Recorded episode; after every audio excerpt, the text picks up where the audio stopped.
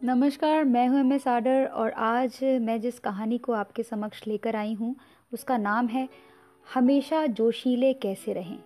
कहानी है मीना और केतकी की। दोनों बहुत ही ज़्यादा घनिष्ठ दोस्त थे और एक ही कॉलेज में पढ़ते थे। मीना हमेशा जोश से भरी रहती थी और केतकी थोड़ा सा लो फील करती थी।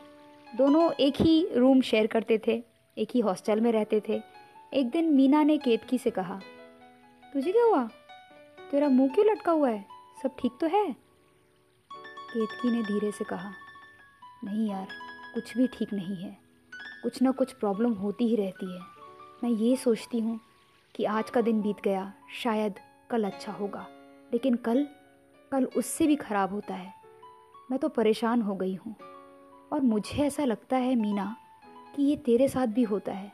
लेकिन तू इतनी ज़्यादा पैशनेट इतना ज़्यादा एंथुजियास्टिक कैसे रहती है यार? तेरे अंदर इतना जोश कैसे रहता है?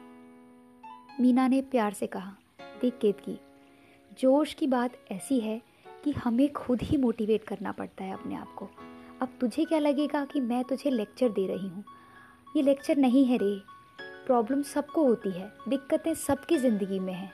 लेकिन जो सफल और असफल है या यूँ कहें कि जो जोश में है और जो जोश में नहीं है, उसमें एक ही बात का अंतर है विल पावर अब मैं अपना उदाहरण तुझे देती हूँ।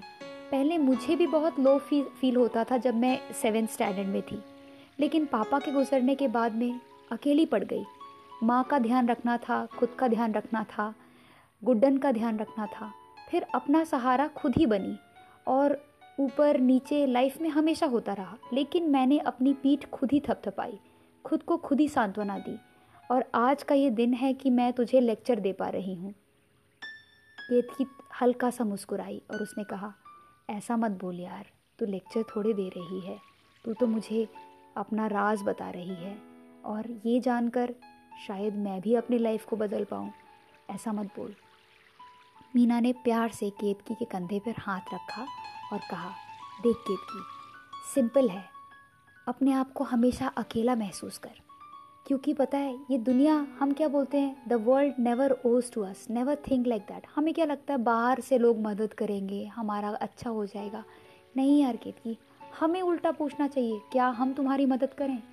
इस तरह का भावना, जैसे ही तू अपना थॉट बदलेगी, कि तू दूसरों से मदद मांगने की बजाय या दूसरों की ओर देखने की बजाय कि वो तेरी मदद करे, तू लोगों की मदद करना शुरू कर दे। तुझे अंदर ही अंदर स्ट्रेंथ आना शुरू हो जाएगा। तू जोश से भर जाएगी। जब अपन पैदा हुए थे, बहुत ज़्यादा जोश से भरे हुए थे। लेकिन धीरे धीरे हम सैड होते गए। हमें हर कुछ लगा कि भाई, दुनिया हमारी मदद करेगी और इससे हम ख़त्म होते गए। आई होप कि तेरे को मेरी बात समझ में आ गई। केत की मुस्कुराई और उसने कहा हाँ यार, मुझे तेरी बात समझ में आ गई। अब मैं खुद को हमेशा जोश से भरा हुआ महसूस करूँगी और दूसरों की तरफ़ मदद मांगने की बजाय मैं ये कोशिश करूँगी कि मैं लोगों की कितनी मदद कर सकूँ। और मैं भी फिर तुझे प्राउड फील करवाऊँगी। थैंक यू दोस्त।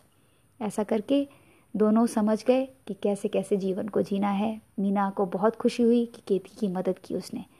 दोस्तों, आशा करती हूँ कि आप भी इसी तरह से हमेशा जोशीले बने रहेंगे पैशनेट बने रहेंगे और एंथुजियास्टिक रहेंगे।